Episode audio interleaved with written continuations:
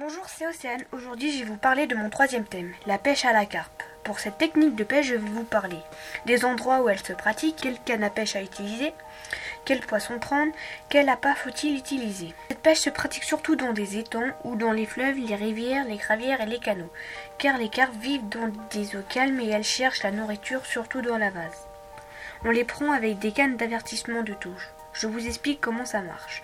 Quand la canne est prête, vous la mettez à l'eau et il faut la poser sur un beeper qui sert à nous prévenir s'il y a un poisson au bout. La carpe va prendre l'appât dans la vase. Nous pouvons pêcher la carpe la nuit en mettant l'avertissement à touche. Pour prendre ces poissons, on peut prendre du maïs ou des bouillettes. C'est l'appât que les carpes aiment le plus et le plus utilisé pour cette technique. Il existe plusieurs saveurs de bouillettes.